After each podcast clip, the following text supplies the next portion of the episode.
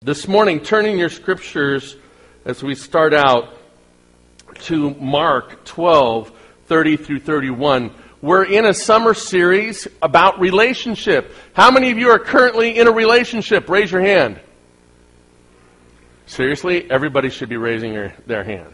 Either you have a parent, or you have a sibling, or you're married, or you know Jesus Christ, or you work for somebody you know, unless you're Hal the computer, even Hal had a had a relationship. wasn't very healthy, but he had a relationship.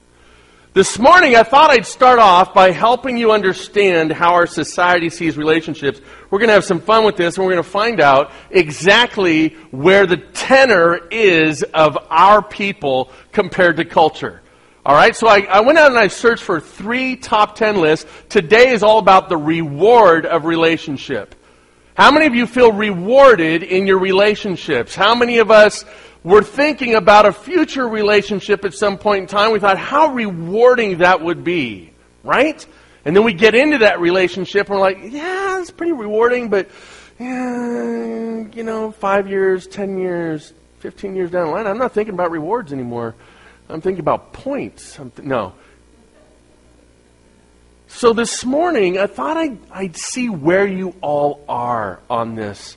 So let's start out with reminding us that we're talking about real relationships. And we're going to use this idea, this, this matrix, if you will.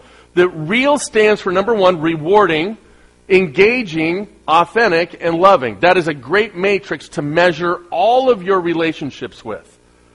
How do you have a real relationship rather than the shallow relationships that our culture, our society is trying to thrust upon us, remember, expect there to be a rewarding relationship. If it's not a rewarding relationship, and that's a tricky word, we're going to look at exactly what that means today, you probably shouldn't be involved in it. Right? You're, you're kind of throwing the pearls before the swine. Why, why would you do that?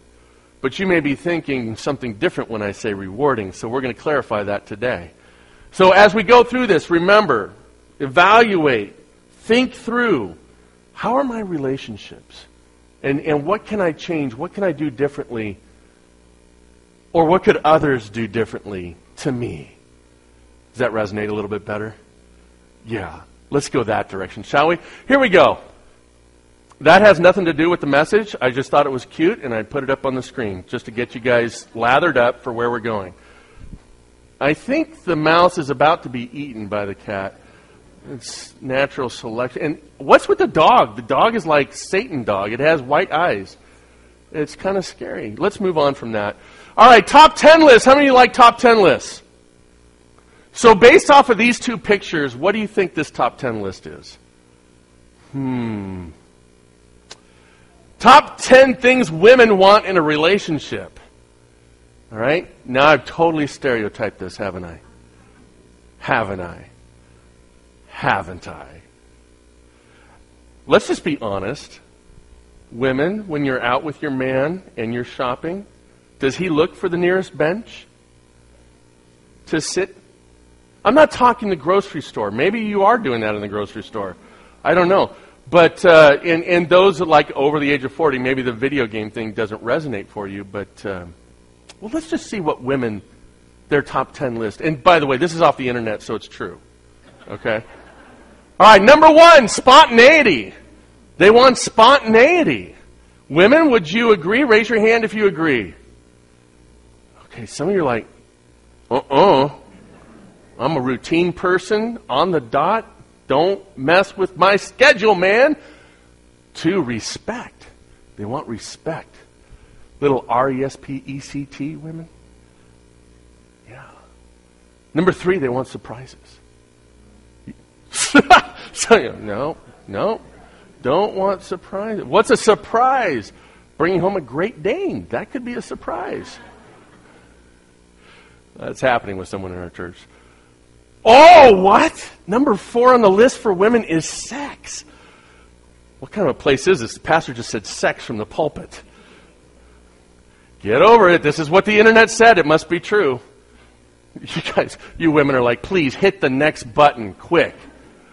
You men are too. Okay, number five, romance. Oh, we got to, yeah, we got to, oh, yeah. Okay, we got better move on. It's getting a little uh, steamy in here. Okay, time. Women want our time, men. How about that? How many men in the room concur with that? You, you really believe that women want our time? Yes, men, you should raise your hands if you want to keep the bruising at a minimum. Okay. Uh, good communication. So, men, words like, yes, dear. That's good communication. You look fantastic. Consistency. Consistent good communication. All right? And number nine, humor. They want humor. The ladies want the humor. What do you do if you're not a funny guy? Mm, you're sunk. Yeah. Try to get some jokes off the internet. No, don't. Don't do that either. Uh, 10, fun. They want a man that's fun. Now you got to know, you know, what does that mean? What does that look like? Where's the reward? So this is what women say is the reward for them in relationship. All right? How many of you women have something else you would put on the list? One, two, three, four, five. Isn't it interesting? Money's not on there anywhere. Nowhere. Let's see what the men say. All right? Let's see what the top 10 list is for men. Look at how happy they are. They're so happy. They are so rewarded in their relationship. Top 10 things men want in a relationship. Let's just get honest here. I don't care whether it's the internet or this room. Okay? It's the truth. Moving on. Honest reactions. Well, number one was honest, okay? So, honest reactions. And uh, do you guys know what, what, do you think you know what the men mean by that, women?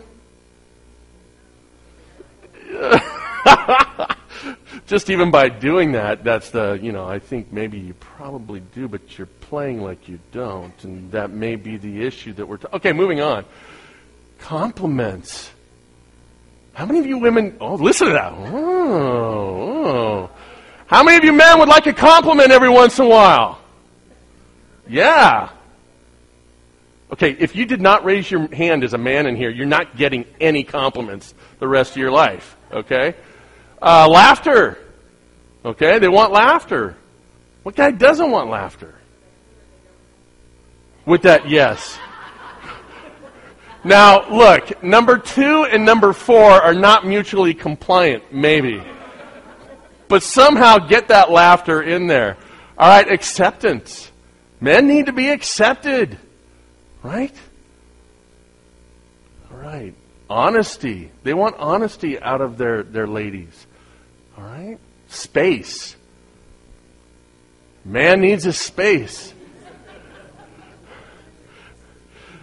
we, we just did a jumbling of our cars to, uh, to offset some things and, and get better gas mileage and all that stuff. And so we went from a car that I had plenty of space in to a Mini Cooper. And which, you know, I actually had somebody, I actually had somebody say, does the car tilt when you're in it? yeah, they, they actually said that. And uh, so, no, it doesn't tilt, but I will say, there's not a lot of space. Not a lot of space. I'm constantly saying, Janine, do you have enough space, dear? Do you have enough space? Uh, number eight, communication. Did you know that? That men want communication from their women. And not the nonverbal, please. Okay? They, I think they want the like the, the, the real, the out loud. Sometimes. Okay, moving on. Belief. A man needs to be affirmed. Needs to know that his, his wife is behind him, kind of a deal. And then trust. Isn't that fascinating? Trust. Well, what if you're not married? What if you're sitting here and you're single or you're a teenager or, or um, you know, whatever? Well, I thought I'd throw another one in there about friendship. All right? Top 10 things in real friendship. This is exactly how it was titled off the article Real Friendship. Number one, focus on the good. How many of your friends focus on the good? How many of you focus on the good in your friends? All right. Number two, being real. What does that mean? In friendships, being real. Third, kindness. They want kindness in their friendships. Accepting of mistakes. Yeah. Balance of power. Are you in a, a friendship like that where an individual wants to dominate the friendship? They have to dominate the friendship? It's interesting. Forgiveness. Seven, loyalty. Eight, room to grow. Nine, effort. And we just talked about that two weeks ago. What do you think number 10 is? Give me some ideas. All right? Family Feud, you can shout out some suggestions. Price is right. What do you think 10 is for friendships? Yeah, here we go. Celebrate. They want to celebrate you. I want to be celebrated by my friends. I don't know what that means, but, uh, you know, if you've got friends, try to integrate that. Well, let's look at what Scripture says.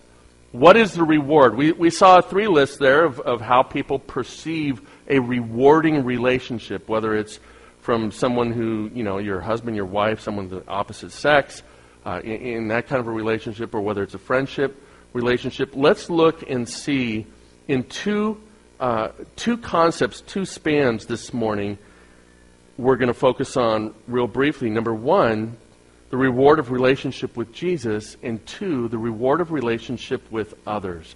And so that brings us to uh, this text. And, and Christ was answering the Pharisees when he spoke these words, and he was asked this question Which commandment is the most important of all? And Jesus answered, The most important is, Hear, O Israel, the Lord our God, the Lord is one, and you shall love the Lord your God with all your heart, and with all your soul, and with all your mind, and with all your strength. The second is this You shall love your neighbor as yourself. There is no other commandment greater than these. And the fascinating thing about these words is that later on we see that, uh, whether it's James or, or Christ himself, says that all the commandments are wrapped up in these.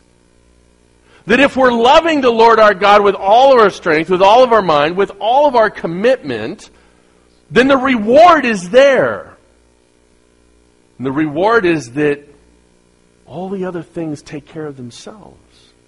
Because if out of love I obey, if out of love I honor, if out of love I respect, then there are rewards that are bountiful in that relationship with God.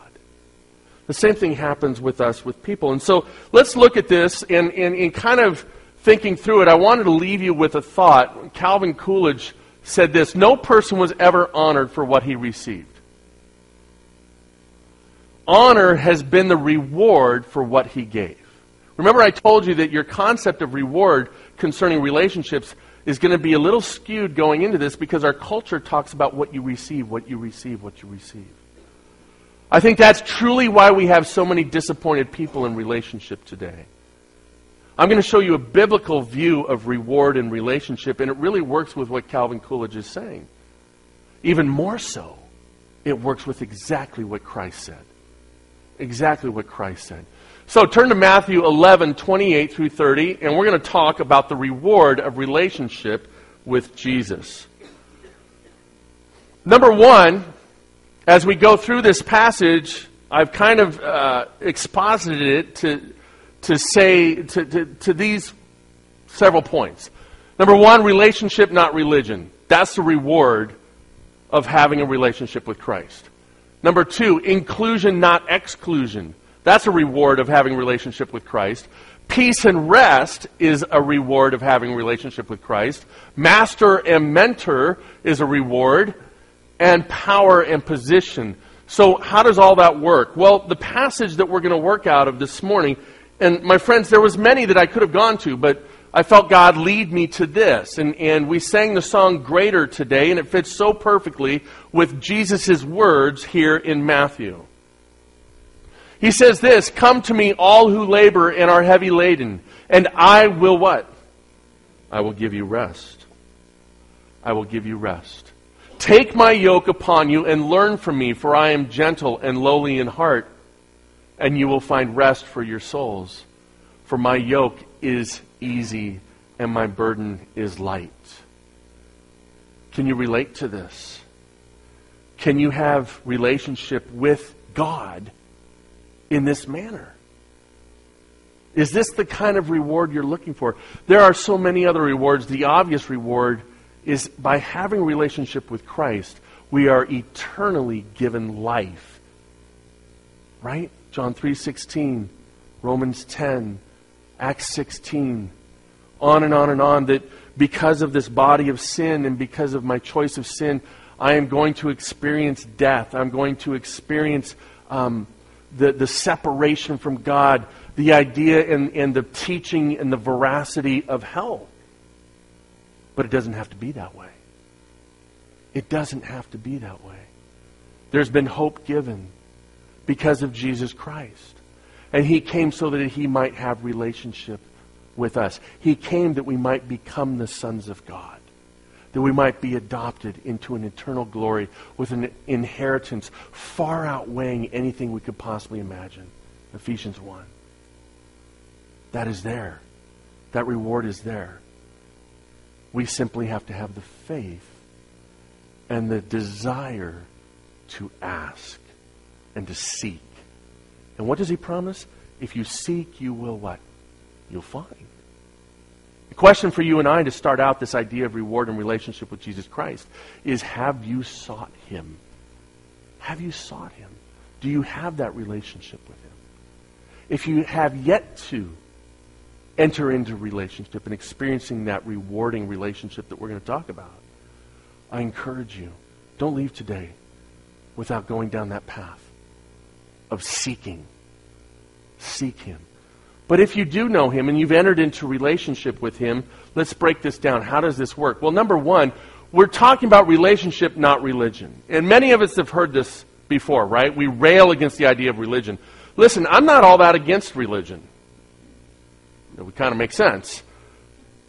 But I'm not against religion in the sense of what religion means generically and, and, and by the essence of uh, its etymology of, of exactly what that word means.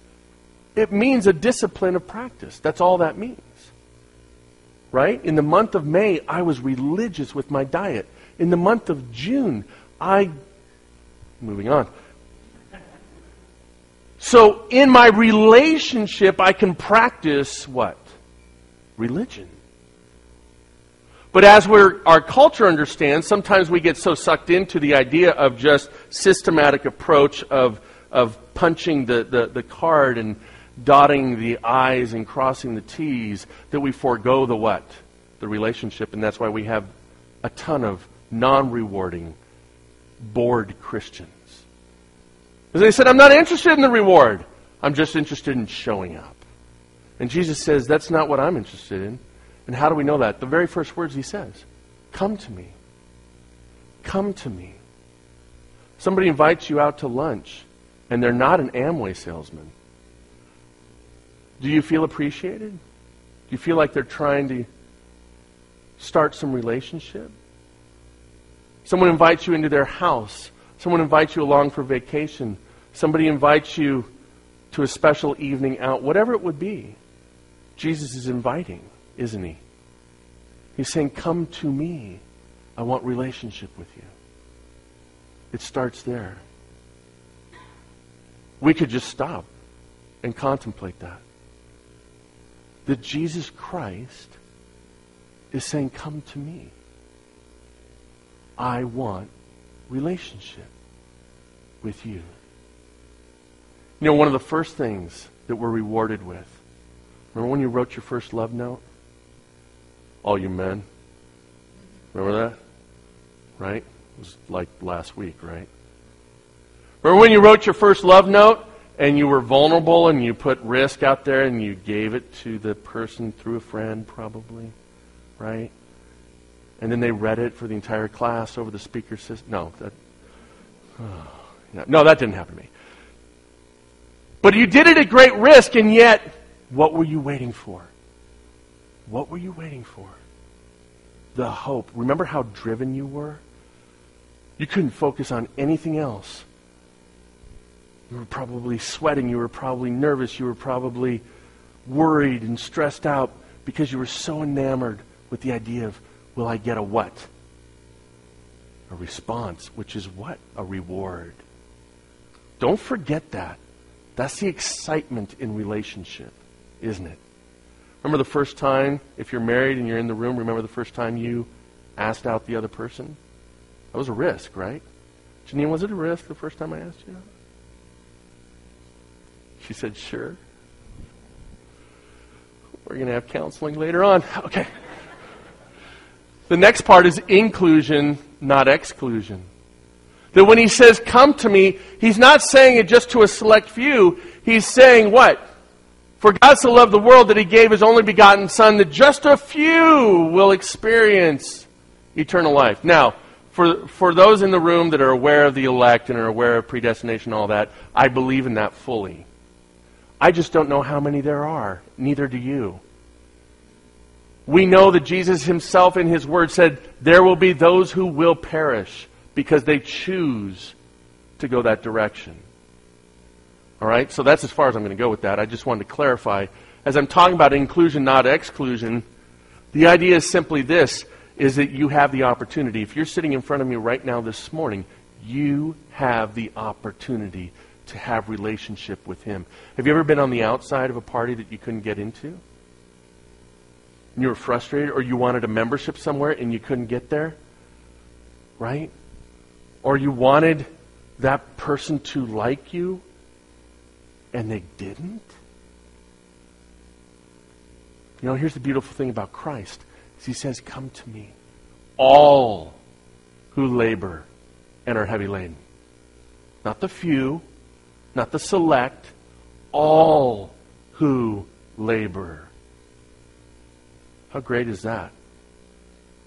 We live in a society that wants to parse all of us, wants to categorize you, wants to limit you.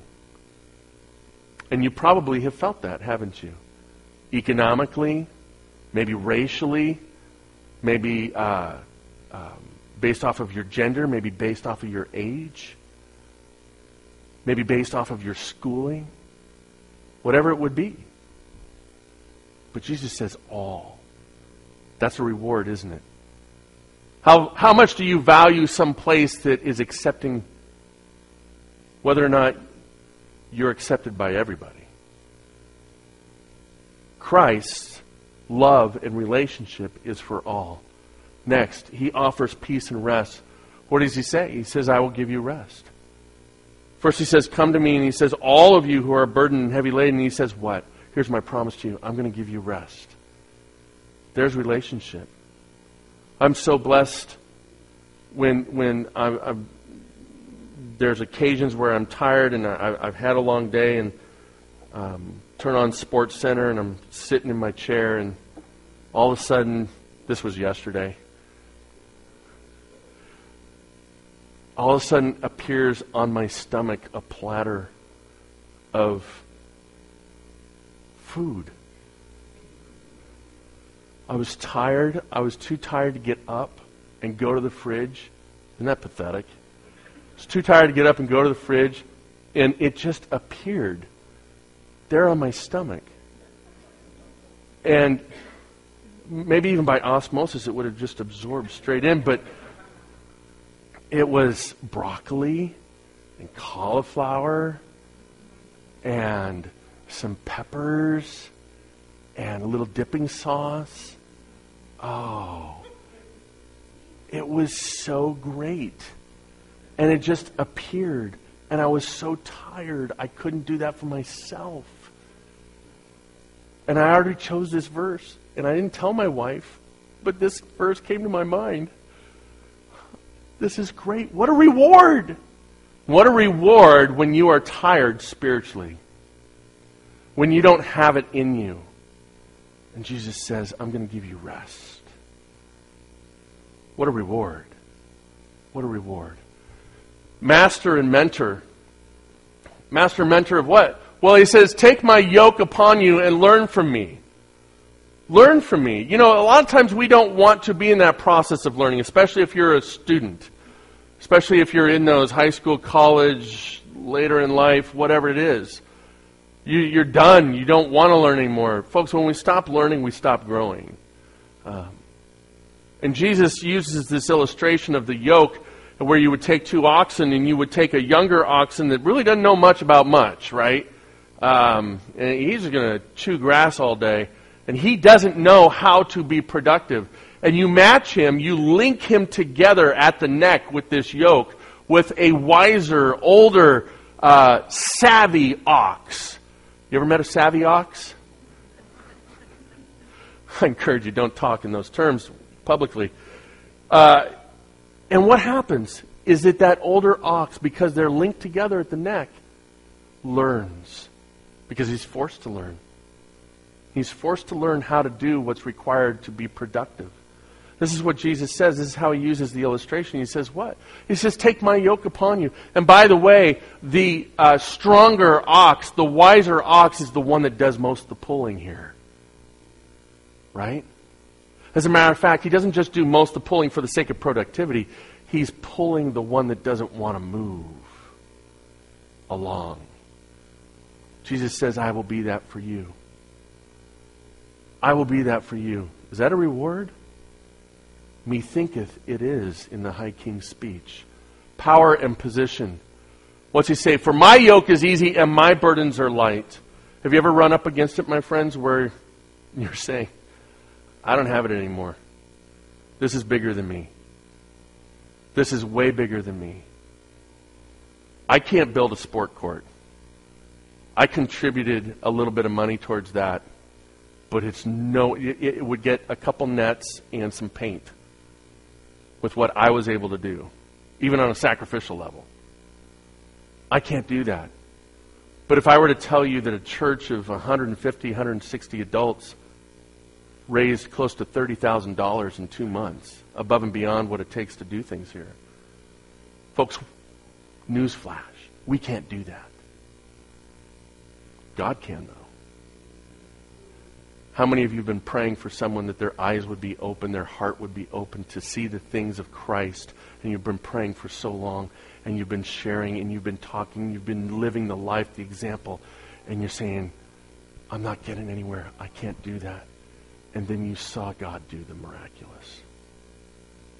How many of us in our own life have carried a burden for so long? It's been thrust on us. We never asked for it. And we carry it and we carry it and we carry it. And it's destroying us. And somehow, in some way, in God's perfect timing, He came alongside of us and He said, I'll give you rest. Trust me. Let me carry that burden for you. And somehow we learn just to give that over to Him. Just to give it to Him. Beautiful illustration of this in a movie that was a favorite movie of mine for years called The Mission. And Jeremy Irons, Robert De Niro, and, and Robert De Niro kind of has a come to Jesus moment, and yet he still struggles with penance. And so he carries all of his soldiers' armory in a net over his back as they're trudging through the jungles of South America and the beautiful scene is him trying to go up this waterfall that's Im- almost impossible for any man to do it, let alone carrying 200 pounds of armory. And he keeps going and he keeps going and he's slipping and he almost falls and dies. And, and others try to carry it for him and he fights them off. And they turn to the, the father, who's played by Jeremy Irons, and he said, How long are you going to let this happen? Jeremy Irons says something to the effect of, Until he learns that he doesn't have to carry that burden anymore. Aren't we idiots? And what a beautiful picture of redemption when he learns it and he cuts it loose.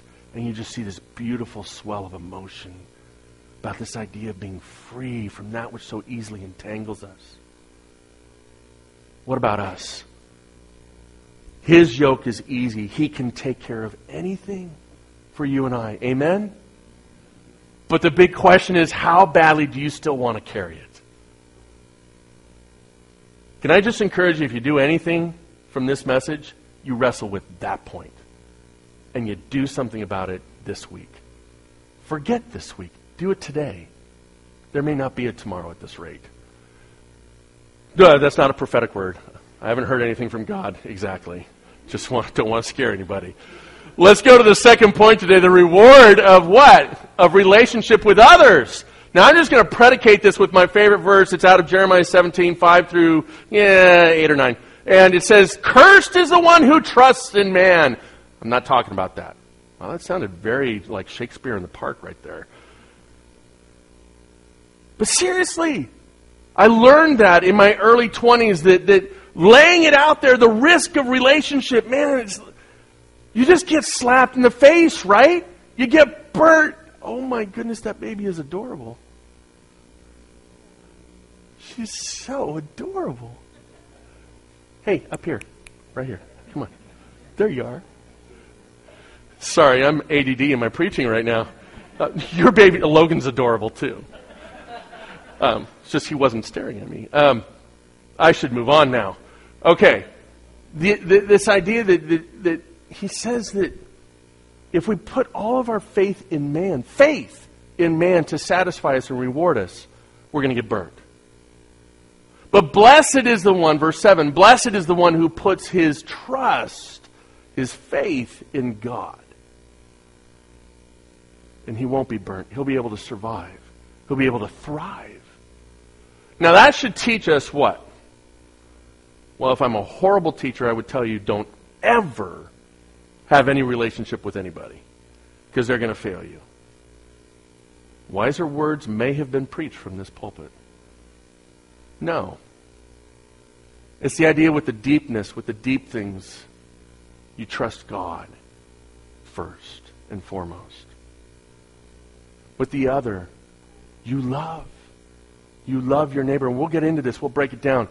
So, giving, that's the first point. How do I have a rewarding relationship with others? By giving. We have a society that says by receiving, don't we? Try this out, would you? By giving to others. Sharing is caring. Matthew 10, 40 through 42. Whoever receives you receives me, and whoever receives me receives him who sent me. The one who receives a prophet, because he is a prophet, will receive a prophet's what? Reward. And the one who receives a righteous person, because he is a righteous person, will receive a righteous person's what? reward. And whoever gives one of these little ones even a cup of cold water because he is a disciple, truly I say to you, he will by no means lose his what? His reward. You see, to live the gospel of Jesus Christ with others, to fulfill what Jesus said in loving the Lord God, your, your, loving the Lord your God with all your heart, soul, mind, and strength, and then loving your neighbor as yourself, that the reward comes from the effort of loving and giving.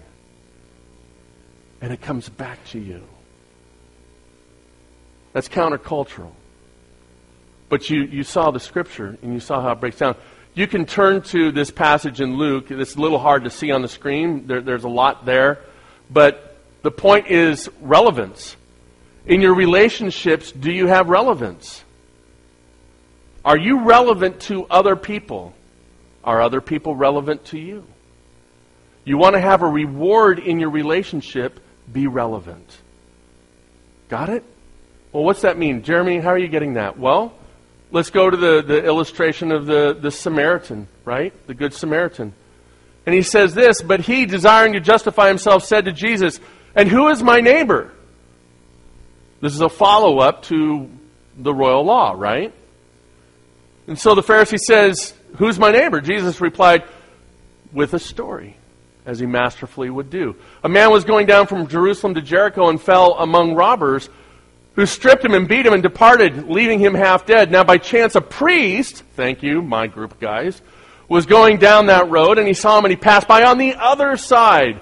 So, likewise, a Levite, when he came to the place and saw him, passed by on the other side. But a Samaritan, now what Jesus does is he used the people that should have been the first, should have been the ones that were really reaching out in relationship and caring for others. They had the most uh, understanding, responsibility, and um, task to do so, and they forego it.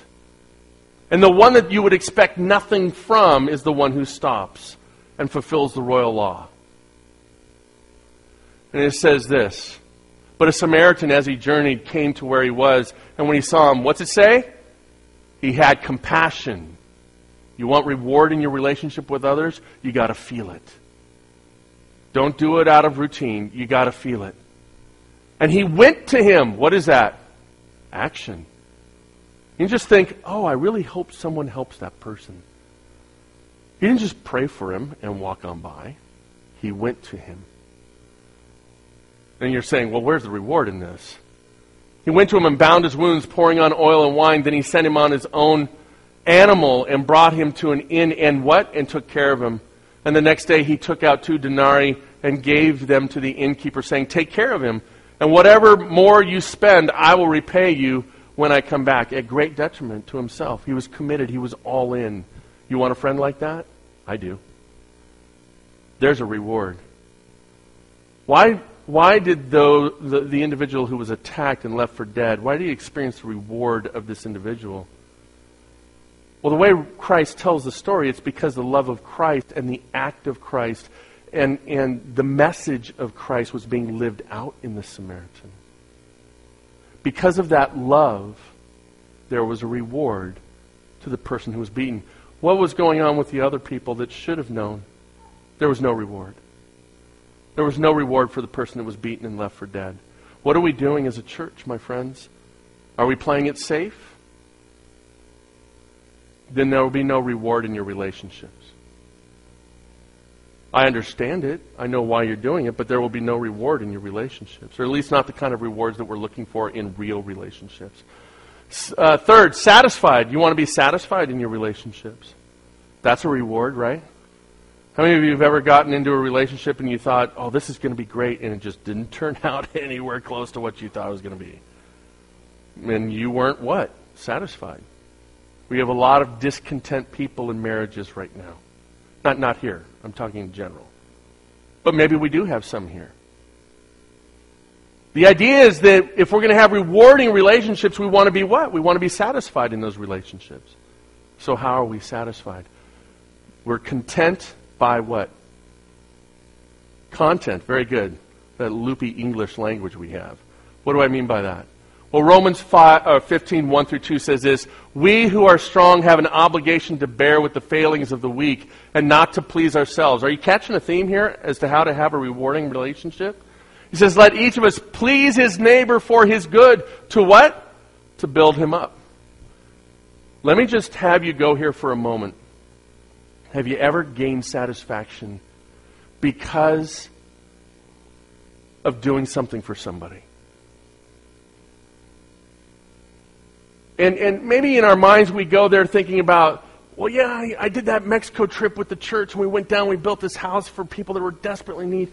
Folks, it can simply be having a conversation with someone who's lonely,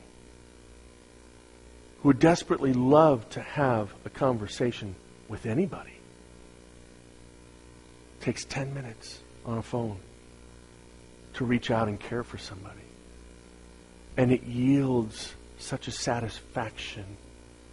Such a satisfaction. What a reward. But we need to please our neighbor to build him up. Secondly, Ephesians 4:29. This is where we're really challenged, and this is where one of our our key um, mission statement um, plays into this. This idea of edification. Let no corrupting talk come out of your mouths, but only such as is good for building up, as fits the occasion, that it may be that it may give grace to those who hear. Wow. That one's hard, isn't it? That one's challenging. Especially if you live in a house that thrives on sarcasm. That can be very, very challenging. Now, how many of you have siblings? Raise your hands. And as you remember that life with your sibling, especially in those junior high years, it was completely predicated off of building up the other person, wasn't it?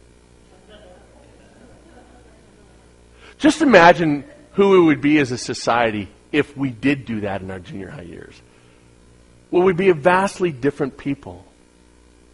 My friends, we can be content by the content of what we give. Does that make sense? Does that resonate for you? There's the reward. There's the reward with others. building people up. I can stand up here and give a hundred great messages. But if I show up to one of your kids' Christmas plays and you had no idea I was coming, do you know how satisfied you are in our relationship as the pastor and the and the and the par- par- parishioner? I don't know what, what you guys are called.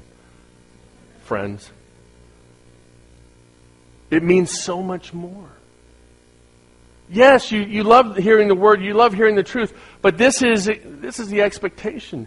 It's the demonstration of building up somebody and showing that you care, following through. That starts to build a satisfaction. That starts to build that contentedness. Four, team. The X factor. Right? We just saw uh, the women's uh, national soccer team win World Cup and decidedly Right? For how many of us. I can't remember her name. Carli. Carli what? Lloyd, thank you. Now, how many of you knew the name Carli Lloyd two weeks ago? Apparently, I don't even know now. Right? But there's an X factor in this idea of team. Is that how you see your relationships? That's what I, I always preach this to my premaritals that you are being brought together to become something much more. You would expect me to say something else. Uh uh-uh. uh Something much more than what you could ever be individually. And that should be a priority in your marriage. You're making something new because two of you are coming together. Let's read the scripture on this Ecclesiastes 4 7 through 12. Again, I saw vanity under the sun, one person who has no other, either son or brother, yet there is no end to all his toil, and his eyes are never satisfied with riches, so that he never asks, For whom am I toiling and depriving myself of pleasure? This also is vanity and an unhappy business. And so, what's the result? Two are better than one, because they have a good reward for their toil. For if they toil, one will lift up his fellow. But woe to him who is alone when he falls and has not another to lift him up. Again, if two lie together, they keep warm, but how can they keep warm alone? And though a man might prevail against one who is alone, two will withstand him. A threefold cord is not quickly broken. The team idea in our relationships with others takes us beyond what we can do by ourselves. And if you've ever experienced that, you know what I'm talking about. It's special, it makes it deep. It, it, it resounds and it brings a satisfaction. It brings a reward. It brings a reward. If your relationships are missing that team factor, do something about it. Do something about it. Growth. The last one, my last point today is growth. Maturity from mentoring. And this is some instruction that Paul gives to Timothy uh, as he's away from him. Actually, Paul's about to face death, and he's giving this instruction to Timothy, and he says, Command and teach these things. Let no one despise you for your youth, but set the believers an example in speech, in conduct, in love, in faith, in purity. Until I come, devote yourself to the public reading of Scripture, to exhortation, to teaching. And then look at what he says. Do not neglect the gift you have which was given you by prophecy when the council of elders laid their hands on you. This idea of growth. Do you have someone that's ahead of the game in your life that's pouring into you? If you don't, can I encourage you? You want a reward in relationship with others. Let someone pour into you. Let someone encourage you. Let someone admonish you. Let someone direct you, push you a little bit, invest in you and you'll be better for it, and there will be a reward. That's what we can do for each other. If you're not currently doing that for someone else, you should be. I should be. And there's a huge reward to that. I have that reward sitting right here and, and, and sitting out here. And that's that reward of relationship that draws into that deep sense of, of what we need from Christ and from others. Let me leave you with this idea. How can you start having rewarding relationships? Well, number one, start with Jesus. Remember that He wants relationship with you. Remember He's not exclusive. Remember He gives you peace and rest. Remember He wants to be a master and mentor to you, and that He has the power to overcome any adversary, anything you face. Secondly, what did we see about our relationship with others? If we're giving towards others, there will be a reward. If we wait for others to give to us, who knows? Right? Be relevant. Matter in somebody's life. Make a difference in someone's life. And then there will be what? Then there will be a reward. Be satisfied. Do the things that are required in order to be satisfied. Be content because of the content. Thirdly, X factor. Understand that you're part of a team and look to work with somebody to do something bigger and greater than what you could possibly do yourself. And there will be a reward. Lastly, find someone that you can pour into, that you can encourage, that you can practice all these things with, and there will be a reward. Find someone who can do that with you and see if there's not a reward in your own life. Let me share this last departing thought. You see that the greatest commandment is that we love God and that we love others. This is how we have real relationship. And then remember where we started this morning, where Coolidge says that no person was ever honored for what he received. Honor has been the reward for what he what? Gave. Do you get the sense? Do you get the tenor of, of what Christ says and how we can have rewarding relationships? Is through giving to others. It truly is. Now, there's one problem. This is that thing where if you watch TV series, they hit you with some drama at the very end to hook you for next week. That all of that relationship and all that giving comes at a what? A risk.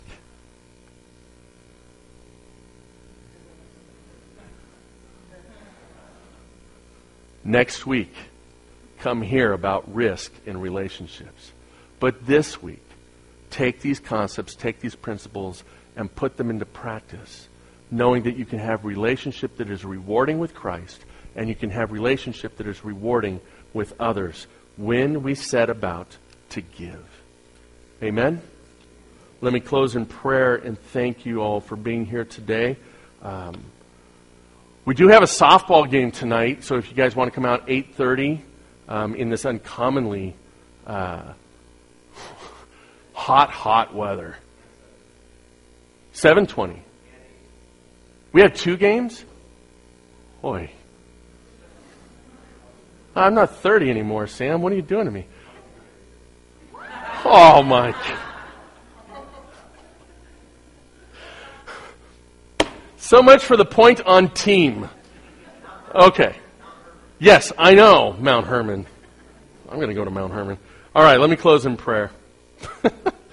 Father, thank you for our time together as a family today. And we pray that you take these words and instruct us and move us, um, just like the Good Samaritan, that we would go, that we would respond, that we would react, first to you and then to others. Help us to find the reward in our relationships, God. To you be the glory. Amen.